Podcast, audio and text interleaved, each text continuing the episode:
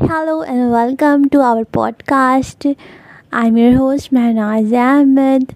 Today we are discussing a very interesting topic. So let's start it. Making yourself a priority. So that is the title. So let's start. Don't underestimate the power of leading.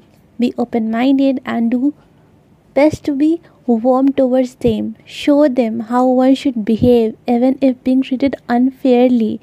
It is vital to remember that you cannot change others unless they want to change themselves.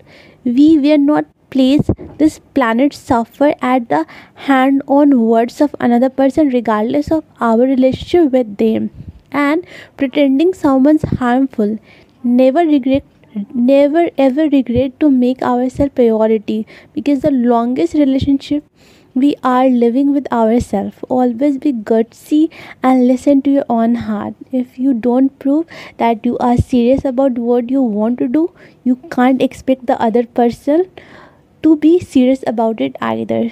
So stay tuned